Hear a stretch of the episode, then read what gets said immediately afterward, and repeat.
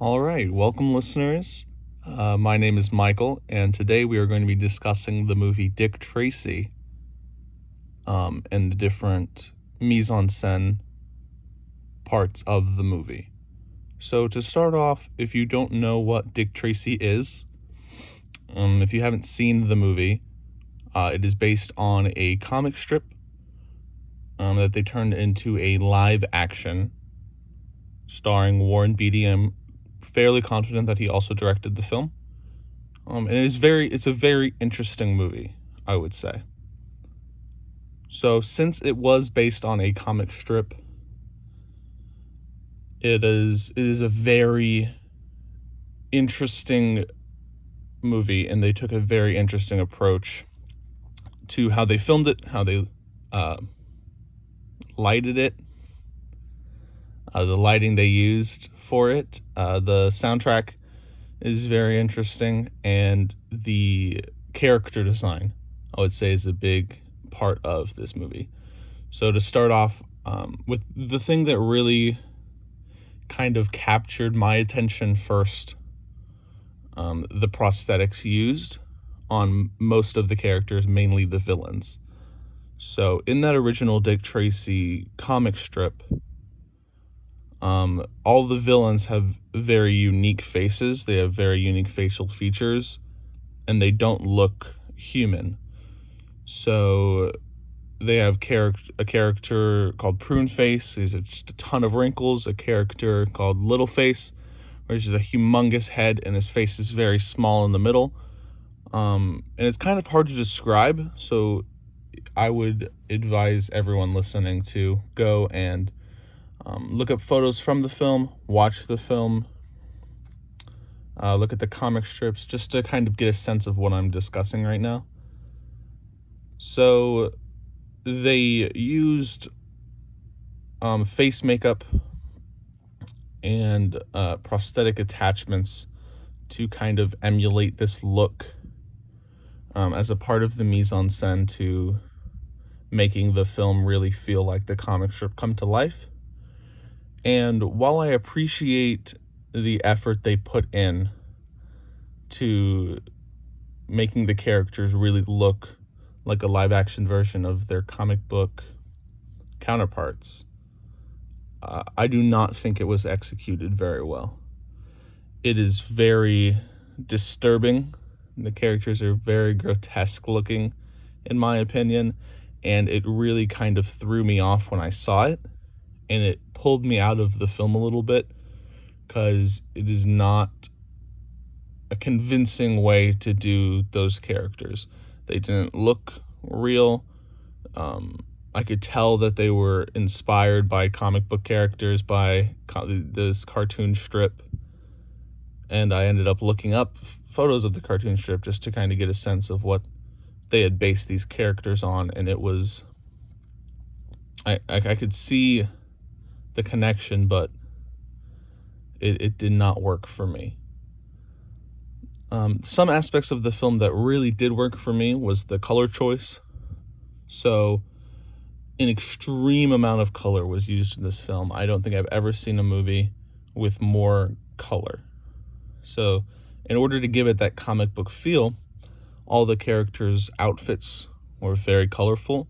Dick Tracy, the title character, wore a yellow hat and a yellow um, like trench coat over his suit. Every character's outfit was basically just one super bright color. The buildings used different bright colors greens, purples, oranges, reds versus the typical grays and browns that you would see on an actual building. Mm. And the thing that really stood out to me personally was the way they did nighttime. So a lot of this movie occurred at night and they instead of just making it darker or filming it at night, they use a deep blue color to represent night. And it looked really good. It you could tell it was nighttime in the film, but it still really felt like that comic book um thing. And so it was just a magnificent way of of translating the comic strip to real life. The color palette was truly mesmerizing. Another thing they did was all of the buildings and cars and props were very um, distinctual. So they they weren't built as if it was a normal building. They had weird shapes, different curves, points. The walls might not have all been the same height. The ceiling might be slanted or curved. And it wasn't done at a rate that made it feel out of place or made it feel like it was forced. It felt very natural and it looked good and it made it it really made the comic book feel come to life. So as far as the mise en scène of this film, um, which I've been saying a lot, and if you don't know what mise en scène and mise en scène is, it's basically everything that you see on the screen at a time. Um, so as far as that goes, the film did a pretty good job. However, I take a lot of issue with other aspects of the film. So, first off, the thing I noticed right away, and that seemed pretty consistent throughout the film, um, is the pacing. The pacing of this movie was horrible. The they never take real time to develop a scene to develop a character. It felt very choppy, especially at the beginning. It felt very rushed. And I just, I didn't know what was going on very early. Each scene was about 40 seconds at the beginning. And it was just cutting and cutting and action. And it, it really threw me off. It made me uncomfortable as an audience member.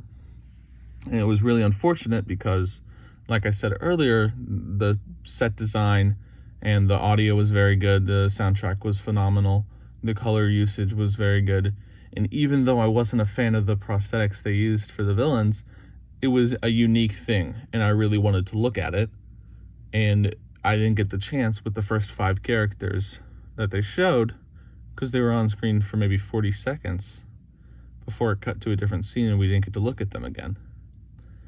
So, pacing at the beginning was way too rapid and at the end of the film, I would say the pacing was also poor, but for the other reason. It was too drug out. The scenes at the very end were so long, and I found myself getting bored at the end of the movie because the scenes they just kept dragging on and dragging on. And I don't feel that this film should have been boring at any moment when you're doing a live action version of a of a comic strip movie, it should be very interesting and very fun to watch all the way through. And so finding myself being bored at the end or tired or not wanting to watch anymore was really disheartening and very disappointing. Um, a few things that I want to talk about as well, acting wise, it was a well acted movie. Um, Al Pacino did a phenomenal job. He was very expressive, very funny.